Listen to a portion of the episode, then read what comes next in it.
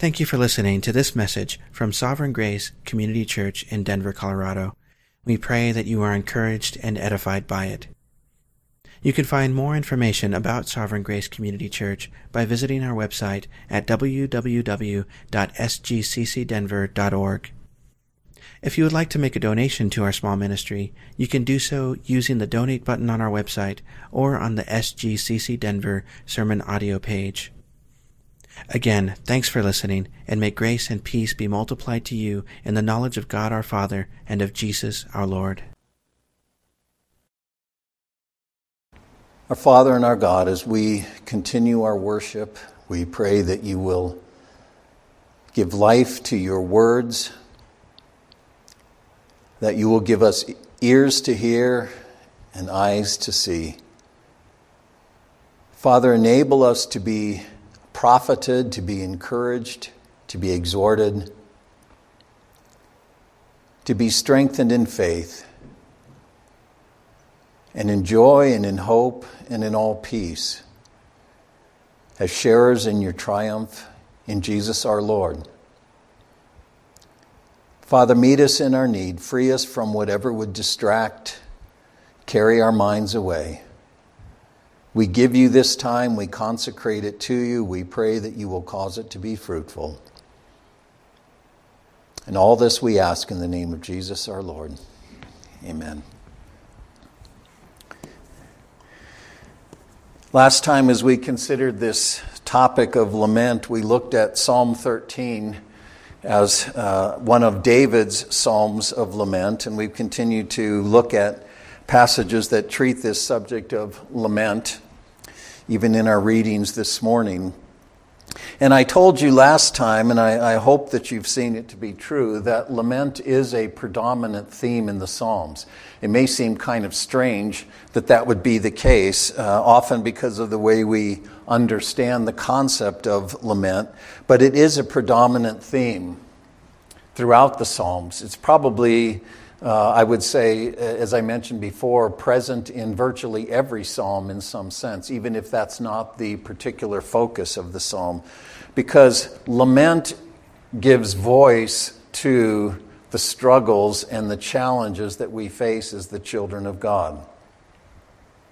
And we all face struggles and challenges in living into this reality of being the children of God.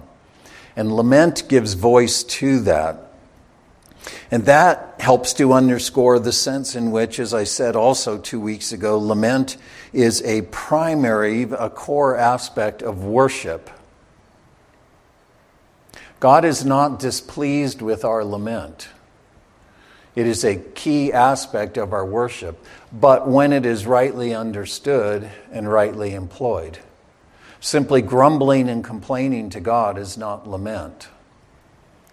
But as it is scripturally, lament is, is absolutely at the center of our worship because it, it, it finds us in a right relation to God of humility, of dependence, of gratitude, of faith, of hope, of patience, confidence in our God. And I mentioned also last time that, that among the Psalms of Lament, they are both personal. There are ones, Psalms that are more personal in their lament. There are others that are more communal, that more speak to Israel's corporate lament as a nation, as a people. The people of Israel were individually the children of God, but together they were the Son of God by virtue of their Abrahamic relationship. And so you find in the Psalms the reflection of those challenges of sonship coming both personally in the case of Psalm 13, as we looked last time, and then also uh, what I want to consider today, Psalm 74. There are many, many, many Psalms that, that uh, are corporate lament or communal lament that express the lament of the nation even if that lament is taken into the mouth of one person, it, it expresses the lament of the whole nation. And then finally, we considered last time how at the heart of this idea of lament, as it speaks to this concept of sonship, at the heart of that is the covenant relationship between God and his people. Both the premise and the basic concern in lament is this covenant relationship with God. And so it's not abstract, it's not generic, it's not grumbling and whining and complaining. It's, it's working out in a striving, grappling sort of way this, this reality of sonship. It's grounded in the covenant relationship. And in the case of Israel's scriptures, the covenant relationship between God and Israel. So even when lament is deeply personal, as we saw with Daniel in a sense, it's also covenantal because the psalmist or whoever the, the, lamenter is in the scripture is operating from within that context of the covenant relationship, whether on his own behalf or ultimately, in some sense at least, on behalf of the whole nation. The Psalms of Lament, like all of the scriptures, all of Israel's scriptures, have sonship at their heart. The Psalms, including the Lament Psalms, are the songs of sonship. So, as I said, I want to consider today in Psalm 74. If you want to turn to that, we'll read that together. Psalm 74, a maskil, a poem of Asaph. O God, why have you rejected us? Perpetually is the idea, in perpetuity, unceasingly. Why does your anger smoke against the sheep of your pasture? Remember your congregation, which you have purchased of old, which you redeemed to be the tribe of your inheritance, and Mount Zion, where you have dwelt. Turn your footsteps toward the perpetual ruins. The enemy has damaged everything within the sanctuary. Your adversaries have roared in the midst of your meeting place. They've set up their own standards for signs. It seems as if one had lifted up his axe in a forest of trees, and now all its carved work they smash with hatchet and hammers. Talking about the sanctuary. They've burned the sanctuary to the ground. They've defiled the dwelling place of your name. They have said in their heart, Let us completely subdue them, the people of the living God. They have burned all of the meeting places of God in the land. We do not see our signs. There is no longer any prophet, nor is there any among us who can answer, who knows how long. How long, O God, will the adversary revile and the enemy spurn your name? Will it be forever? Why do you withdraw your hand, even your right hand? No, from within your bosom, destroy them. And yet God is my king, my king from of old, who works deeds of deliverance in the midst of the earth. You divided the sea by your strength. You broke the heads of the sea monsters in the waters. You crushed the heads of Leviathan. You give him as food for the creatures of the wilderness. You broke open springs and torrents. You dried up ever flowing streams. Yours is the day, yours is the night. You have prepared the light and the sun. You've established all the boundaries of the earth. You have made summer and winter. And so remember this, O Lord, that the enemy is reviled and a foolish people has spurned your name. Do not deliver the soul of your turtle dove to the wild beast. Do not forget the life of your afflicted forever. Consider the covenant. For the dark places of the land are full of the habitations of violence. Let not the oppressed return dishonored. Let the afflicted and needy praise your name. Do arise, O God, and plead your own cause. Remember how the foolish man reproaches you all day long. Do not forget the voice of your adversaries, the uproar of those who rise against you, which ascends continually. This is God's word. Well, as I said, this is a psalm uh, attributed to Asaph, one of the twelve uh, Psalm 50 and then 73 through 84 are ascribed to Asaph. We saw, I think, before that Asaph was a Levite. He was one of the men that David appointed. David appointed a man from each of Levi's three sons Gershom, Merari, and Kohath to lead music, to be uh, leaders of the three choirs that David appointed to lead the worship in Israel. And Asaph was one of those man, men. So he was a contemporary of David, a worship leader in Israel, a composer, a singer, a leader of the worship. And that ascribing of the psalm to uh, Asaph is kind of on the face of it problematic because it makes us ask the question what happened during the time of Asaph that resembles what's described in this psalm? There really was nothing during that time that fit this description the destruction of the sanctuary, desolation throughout the land and so there are generally four ways that this, this is interpreted in terms of what is Asaph or what is the psalmist getting at. The first view is that this concerns the Babylonian captivity, the Babylonian destruction that came in 586. A second view puts it even later, which is that the, the psalmist is writing concerning the uh, desecration, desolation of the sanctuary that happened under the uh, Seleucid king Antiochus Epiphanes around 168 BC. Hanukkah commemorates the cleansing of the temple. But there was a defiling, a desecrating of the temple, setting up of a statue of Zeus and sacrificing a pig on the altar. It was Antiochus Epiphanes' way of breaking the back of the Israelites when he took control of Jerusalem. That's a second view. Another view is that this is actually describing circumstances in Asaph's day, but using in poetic language hyperbole to express it in kind of an intensive sort of way. In other words, Asaph isn't speaking literally, but he's using hyperbole to speak of the significance of this circumstance that had come against God's people and God's city of Jerusalem and his temple. Some attach this to the uh, insurrection by Absalom, which doesn't fit this in a literal sense, but the significance of it was an assault on God and his kingdom and his city. That's another view. Another view is that Asaph is actually writing of what would come in the future, uh, with, in other words, he's writing as a prophet.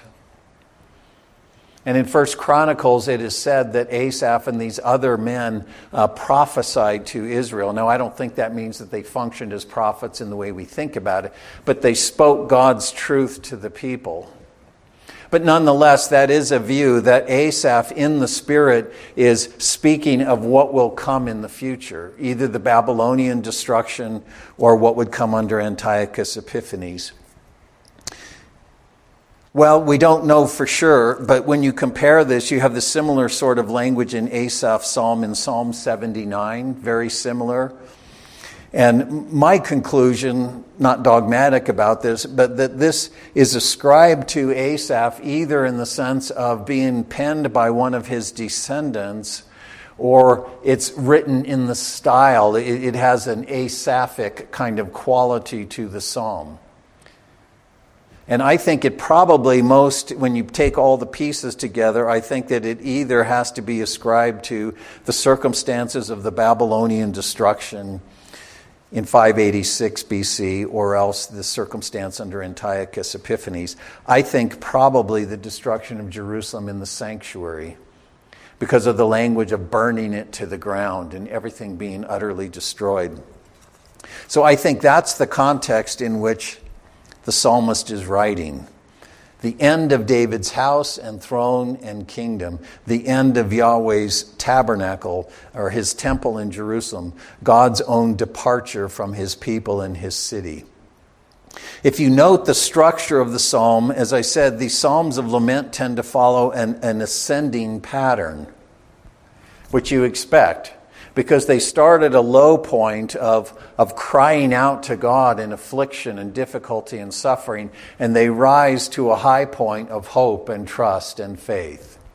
And you see that with this psalm as well. It's composed in three uh, distinct parts. verses 1 through 11, 12 through 17, and 18 through 23. And through those three parts, you see all of these dynamics of lament as a scriptural uh, um, phenomenon. The psalm begins with the psalmist crying out to God in view of the destruction of everything that pertains to the Israelite kingdom. Everything that pertains to God's relationship, seemingly, with the people. Why have you rejected us forever in perpetuity? Why does your anger smoke against the sheep of your pasture? And so he cries out to God, Why? How long? And then he, he goes from there to actually a, a notable shift where he immediately starts extolling God as his king. He cries out to God, Why is this continuing? Why does this continue in seeming perpetuity? Where are you, God? Why have you forsaken us? But then he cries out and says, God is my king. And he extols God as his king in terms of God's sovereignty and power as creator, hinting at his enduring purpose for that creation, and we'll see that. And then finally, he ends on the note of calling upon God to remember his covenant with his people Israel. Not only because the covenant serves them, but because the covenant serves God's purposes ultimately for the creation, and because the covenant is fundamental to God's own integrity, his own testimony in the world. Remember your covenant for your sake is the idea. For your sake. So, in terms of the three sections, and I just want to kind of deal with them briefly, each section separately. The first section, then again, is the psalmist's complaint. Complaint not in the sense of complaining the way we complain, but complaint as his burden, his, his, his longing, that which is vexing him, lifting this up to God. He opens with a cry of desperation have you rejected us in perpetuity? Why have you rejected us in this way? Why does your anger smoke against the sheep of your pasture? And again, this is a communal lament.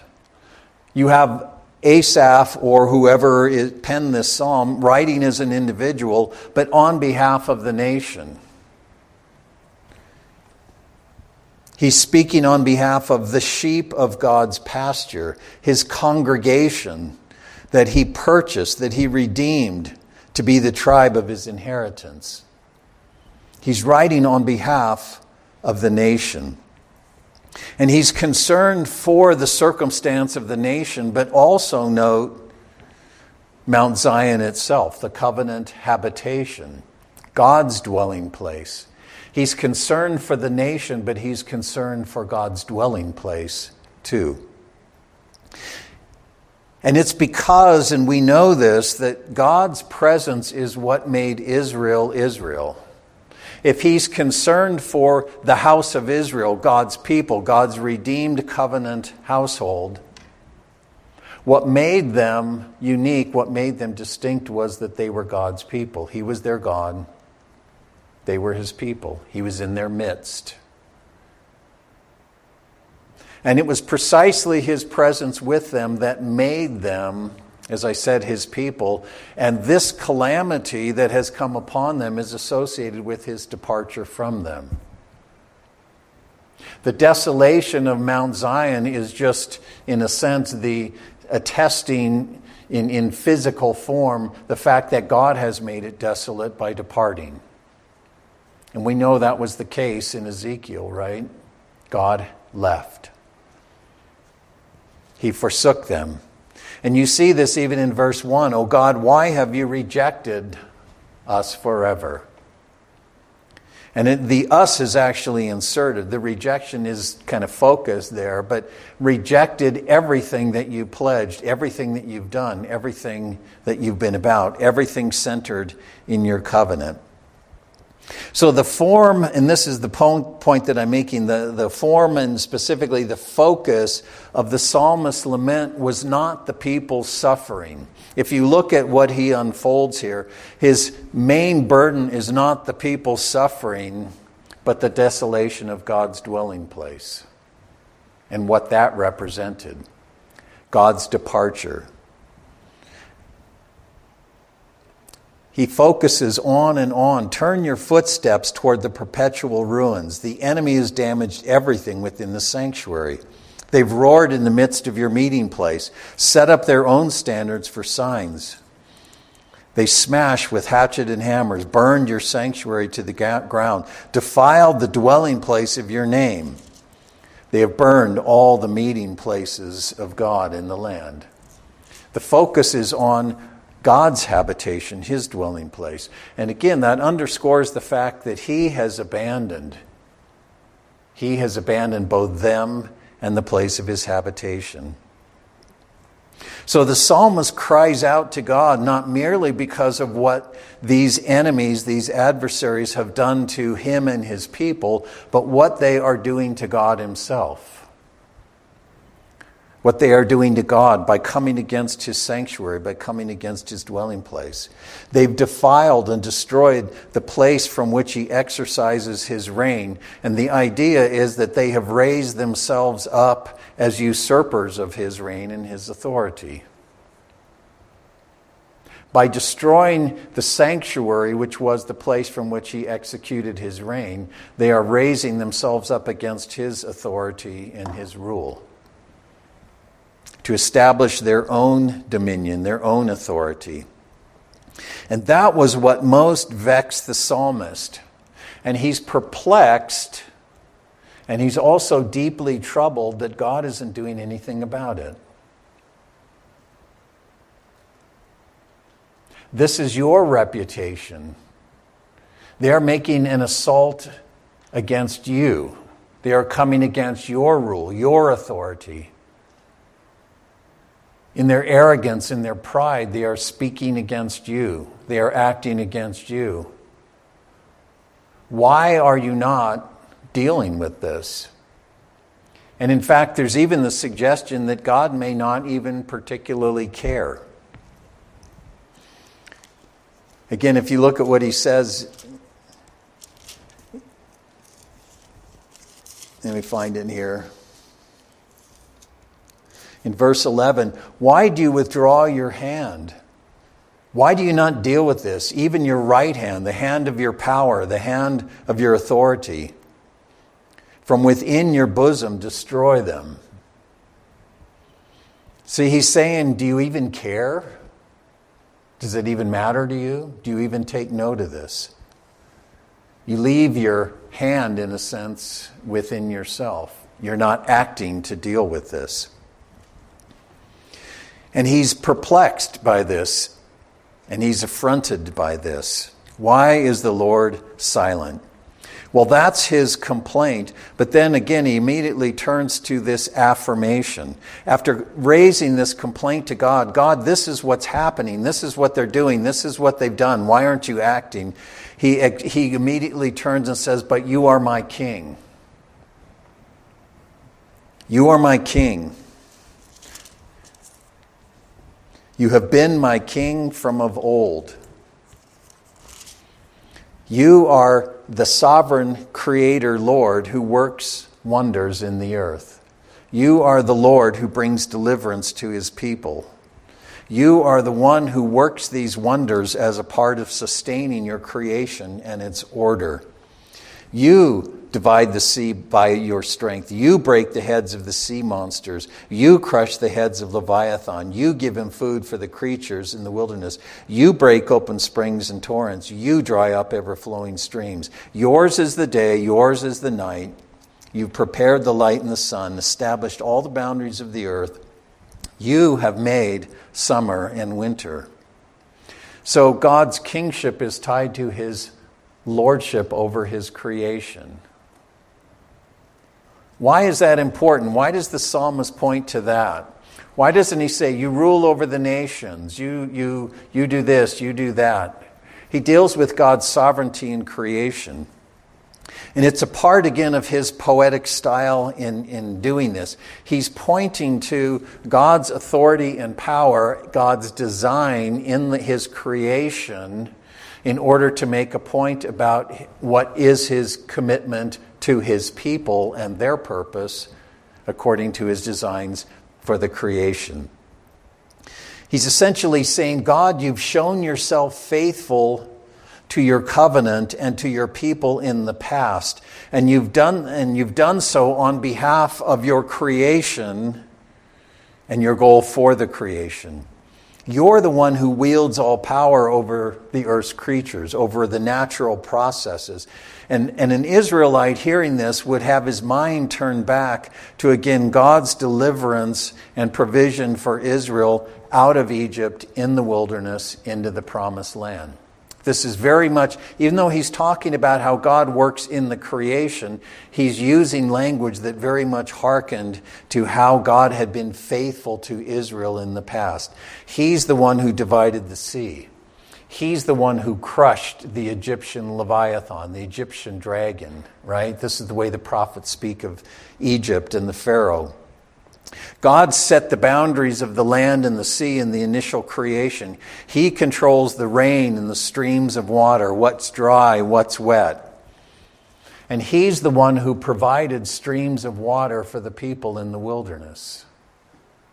He's the one that used His authority over the creation to provide and sustain His people in the wilderness. He's the one that brought them into his own sanctuary land across the dry riverbed of the Jordan River. He parted the sea, he parted the river. So, this authority and power over creation, the psalmist is drawing the minds of his readers back to the fact that God has used that on behalf of his covenant people, on behalf of his purposes in and through Israel. He created the luminaries. He separated day and night. He caused the day to illumine his people in Egypt while the night enshrouded their enemies. He caused the sun to stand still for Joshua's battle. He caused the sun to go backward as a sign for Hezekiah. God has used these powers over natural things to provide and testify of himself to his people. That's what he's getting at in using that imagery. And then he ends with his plea Therefore, remember this, O Yahweh, that the enemy is reviled. Don't lose sight of that. Take it to mind, take it to heart. A foolish people has spurned your name. Don't deliver the soul of your turtle dove to the wild beast. Don't deliver your helpless people, Israel, to the devourer. Come to our rescue. Consider, take note of the covenant. The dark places of the land are filled with the habitations of violence. Don't let the oppressed return dishonored. Let the afflicted and needy praise your name. The one that he appeals to is the God who has been ever faithful in his creation, ever faithful to his intent for his creation, the God of Abraham, Isaac, and Jacob, the God who had covenanted with Abraham's children to have them be his people on behalf of the world on behalf ultimately of the whole creation. And with that understanding of his God, the psalmist was convinced that God would not remain silent forever. He had known him to be faithful. Israel had known him to be faithful. He was faithful in his creation. He's been faithful in the history of his people, and he will continue to be faithful. He will arise on their behalf. He will bring recompense to the adversaries. And when God, arri- when God would arise, and the psalmist is confident that he will, when he would arise and act on their behalf, he would exalt and display his own righteousness. In other words, by honoring the psalmist's plea, by honoring the people of Israel's plea, he would be pleading his own cause. The psalmist's concern is for Yahweh's own reputation, his honor. That he would be shown to be truthful, that he would be shown to be faithful, that he would not be seen as fickle. That perspective is consistent throughout the lament psalms, crying out to God and crying out to God, pleading that he will arise on behalf of his own cause, his own purposes, his own promises. You see it echoed in, in the lives and the, the words of his faithful throughout Israel's life. That's why I read from Daniel. Daniel is pleading with God to be faithful to himself, to be faithful to his promises. That's what you see in Revelation 4 and 5. That's what you see in Nehemiah's prayer. That's what you see in David's prayers. That's what you see in Moses' intercession when the people build the golden calf. And God says, I'm going to destroy them. And Moses says, Don't do it because the nations will see. And they'll say, God, the God of Israel, was not able to keep his word. He was not able to prevail to bring his people into the land. He couldn't do it. So act for your own name's sake, act for your own testimony, act for your own display of integrity in the world. That's how Moses pled. That's how lament works. It's pleading with God to be faithful to himself. And so this, this lament, this pleading with God is unshakable confidence and trust that he will uphold all that he has purposed, all that he has disclosed, all that he has promised. He will bring it to pass. And so, as I said last time, human faith and human faithfulness, as the scripture understands them, is nothing more than just recognizing and living out, recognizing and living out the reality of us ourselves being scripted into this purpose of God. Faith and faithfulness is us owning and living out our own place in God's purposes. These purposes that God has revealed and made known. And so faith is not just merely believing in some generic abstract sense that God is good or He's merciful or He's kind. Or even, you know, kind of the confessional idea God does everything for His own glory. Okay, well, what does that mean? I believe God always acts for his own glory. What does that mean? Well, he does act for his own glory, but in the sense that he, his intent is to manifest and perfect his own intrinsic glory by transforming his creation and flooding it with that glory. Habakkuk's celebration as he trusts God in the context of the coming Babylonian siege is what? The earth will be filled with the glory of the knowledge of the Lord as the waters cover the seas. Desolation, destruction, calamity are coming, but the earth will be filled with the knowledge of the glory of the Lord as the water covers the seas. This God who is eternally, infinitely glorious has determined to attain the consummate fullness of his own glory through this process of summing up the whole creation in himself and in his, in his son.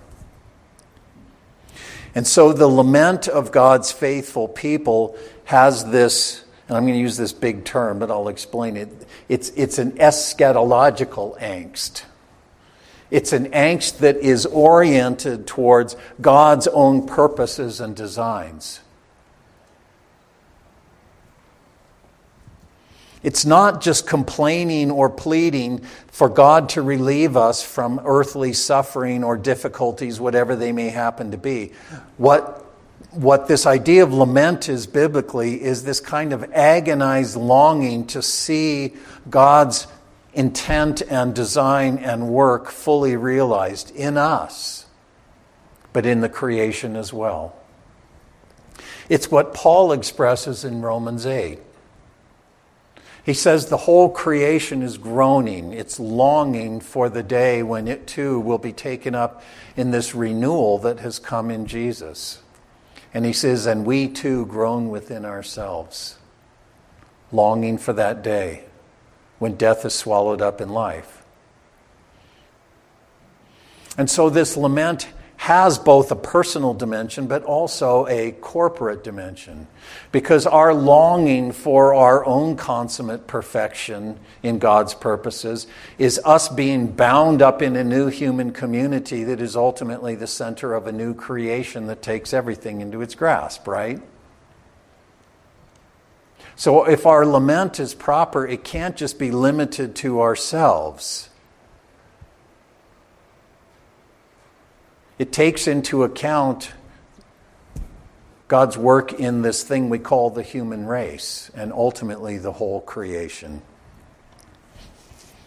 Lament holds tightly to God's faithfulness in His determined purpose, and it longs to see that purpose fully revealed. What Paul calls the glorious revealing of the sons of God that will see the whole creation taken up in the glory of God. So, as we come, prepare to come to the table, I just want to ask us some questions. Uh, because, again, my focus in doing this series in the Psalms is that they would become a part of our worship, individually, corporately, but we have to engage with them properly. How do we do this thing called lament? What is our relationship with lament as the psalmists give it to us? Can we claim it as the core aspect of our individual and corporate worship? Do we think of lament? Do we own lament as central to our worship? Not just individually, but corporate. And really, you can't have one without the other if it's, if it's truly lament. Secondly, what is it, what concerns what issues, what interests, what general concerns drive our complaints, our petitions, and our longings? Ask yourself and consider that question. What are the concerns that are behind what we call lament? Our complaint, our groaning, our longing, our petitions. What concerns are behind that? What sorts of concerns? That's a very good indicator of whether our lament, our lamentations, are actually truly lament. If, if our lament is personal and very narrow, tied to our circumstances, then it's not going to be biblical lament. God, fix this, fix that solve this problem, deal with my husband, deal with my boss, fix this, fix that. That's not scriptural lament. And then, lastly, what perspective do we bring to our struggles in this life? I started by saying lament is grounded in the fact that our relationship with God as children to a father has struggles, it has difficulties. We learn sonship through the things we suffer. There is suffering in the Christian life. What is our perspective on it? Is our lament oriented towards God, this hurts, make it not hurt? Make this go away? Solve this problem? Fix this thing? The difficulties, the struggles, the sufferings are a given. What's our perspective on them? That's my question. That's very important to whether we understand and really do this thing of worship that is called lament. Is our focus, is our vision, is our hope simply try, tied to the fact that God is merciful and He's good and He's going to rise and He's going to take care of what's bothering me right now, what's hurting right now, what I'm wrestling with right now? Is our focus, our vision, our hope personal and circumstantial, or is it eschatological? How long, O Lord, until you complete this work. How long? How long until I myself am even taken up in that completed work? I pray that we would be lamenters in the scriptural sense. Even as we are sharers in the life of Jesus, we need to be lamenters as Jesus lamented. It's kind of leading into the table, then I want us to consider something that maybe we wouldn't have thought of in terms of this idea of lament and even what it is to be lamenters as Jesus lamented. What is the shortest verse in the Bible? Jesus wept. Jesus wept. What is the context of that? The death of Lazarus, right? The death of Lazarus. And I want you to see how Jesus lamented and how he how the people were lamenting and how he wanted them to think about that circumstance. John chapter 11, this will be our leading into the, the table. A certain man was sick, Lazarus of Bethany, the village of Mary and her sister Martha. Jesus knew them well, he'd spent time with them, he loved them. And it was the Mary who anointed the Lord with ointment and wiped his feet with her hair, whose brother Lazarus was sick. The sister sent to him, therefore, saying, Lord, behold, the one you love is sick. Lazarus is sick. Come to him. When Jesus heard it, he said, This sickness is not unto death, but for the glory of God, that the Son of God may be glorified by it. Now, Jesus loved Martha, her sister, and Lazarus. And when therefore he heard he was sick, he stayed two days longer. He didn't go, he lingered. And after this, he said to the disciples, Let us go to Judea again. And they said, Rabbi, the Jews were just seeking to stone you, and you're going to go up there again? Jesus answered, Are there not 12 hours in the day? If anyone walks in the day, he does not stumble because he sees the light of this world. But if anyone walks in the night, he stumbles because the light is not in him. You need to think properly. And after this, he said, our, our, friend Lazarus has fallen asleep, but I go that I may awaken him. And the disciples said, Lord, if he's fallen asleep, he'll recover. You don't need to go. Why put yourself at risk? Why put us at risk? Now, Jesus had spoken of Lazarus' death, but they thought he was speaking of literal sleep. Then Jesus said plainly to them, Lazarus is dead. And I am glad for your sakes that I was not there, for your sakes that I was not there so that you may believe. But now let us go to him. Thomas, therefore, was called Didymus, said to his disciples, Let us also go. We might as well die with him. So when Jesus came, he found that Lazarus had already been in the tomb four days.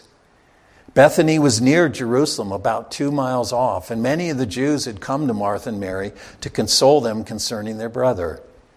Martha, therefore, when she heard that Jesus was coming, went to meet him, and Mary still sat in the house. Martha came to Jesus and said, Lord, if you had been here, my brother would not have died. But even now, I know that whatever you ask of God, God will give you. Jesus said to her, Your brother shall rise again. Martha said, I know that he will rise again in the resurrection of the last day. No, I am resurrection and life. He who believes in me shall live even if he dies, and everyone who lives and believes in me shall never die. Do you believe this? She said, Yes, Lord, I believe that you are the Messiah, the Son of God, even the one who was to come into the world. And when she had said this, she went away and called Mary, her sister. She took her aside secretly in the house and said, The teacher's here. He's calling for you. And when Mary heard it, she arose quickly and was coming to him. Jesus hadn't come into the village yet, but was still in the place where Martha had met him. And the Jews who were with Mary in the house and consoling her, when they saw her rise and leave quickly, they followed her, thinking that she was going to the tomb. And when Mary came to where Jesus was, she saw him, fell at his feet, and said the same thing Lord, if you had only been here, if you had come sooner, my brother would not have died. When Jesus saw her weeping and the Jews also weeping, he was deeply moved in spirit and troubled and said, Where have you laid him? They said, Lord, come and see. Jesus wept. And the Jews were saying, here's how they interpreted Behold how he loved him. And that's not untrue. That's all they could see in it, though. Behold how he loved him. What a tragedy that he died. Some of them were saying, Could not this man who opened the eyes of the blind, couldn't he have kept this man also from dying? Jesus, again, being deeply moved, came to the tomb. It was a cave and a stone was lying against it. And he said, Remove the stone. Martha, the sister of Lazarus, said, Lord, we can't. By this time there will be a stench. He's been dead for four days. Jesus said, Did I not say to you, if you believe, you will see the glory of God? And so they removed the stone, and he raised his eyes and said, Father, I thank you that you heard me. I know you always hear me, but because of these standing around, I have said this, that they may believe that you sent me. How is Jesus under, he's lamenting over the death of Lazarus, but ultimately at this thing of death that he himself is going to address. He is resurrection and life. He's lamenting with an eye to what it is that he's come to do not just to raise people physically from the dead, but to renew all things. He's the resurrection and the life. And when he had said these things, he cried out said, Lazarus, come forth. And he who had died came forth, hand bound, bound hand and foot with wrappings. His face was wrapped around with a cloth. And Jesus said, Unbind him and set him free. Unbind him and set him free. Many of the Jews who had come to Mary and beheld what he had done then believed in him. But this also became the inc- incident that stoked the fires this man has to die, right? And it was precisely the fact that he would die that he would become resurrection and life. You see the view that Jesus took in his lament. He didn't simply say, Oh, I love this guy. He's dead. I'm so sorry to see him go. And he didn't simply say, Oh, yeah, but I can raise him up again. His agony was over this whole thing of death that has gripped the creation and his commitment. He had come to deal with that. I am resurrection and life.